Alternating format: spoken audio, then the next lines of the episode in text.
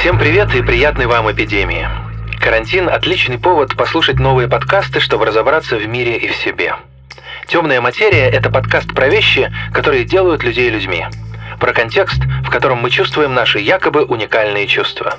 Весь март мы обсуждали одиночество, а тема апреля – деньги – в темной материи вы услышите всю старую команду глаголев FM.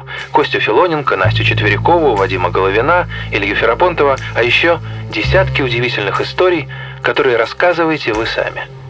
Сегодня заработал 300 долларов.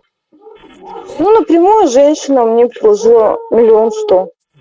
Без бахвальства и без всего, ну, наверное, миллионов сто, наверное, было. Подписывайтесь на темную материю и берегите близких.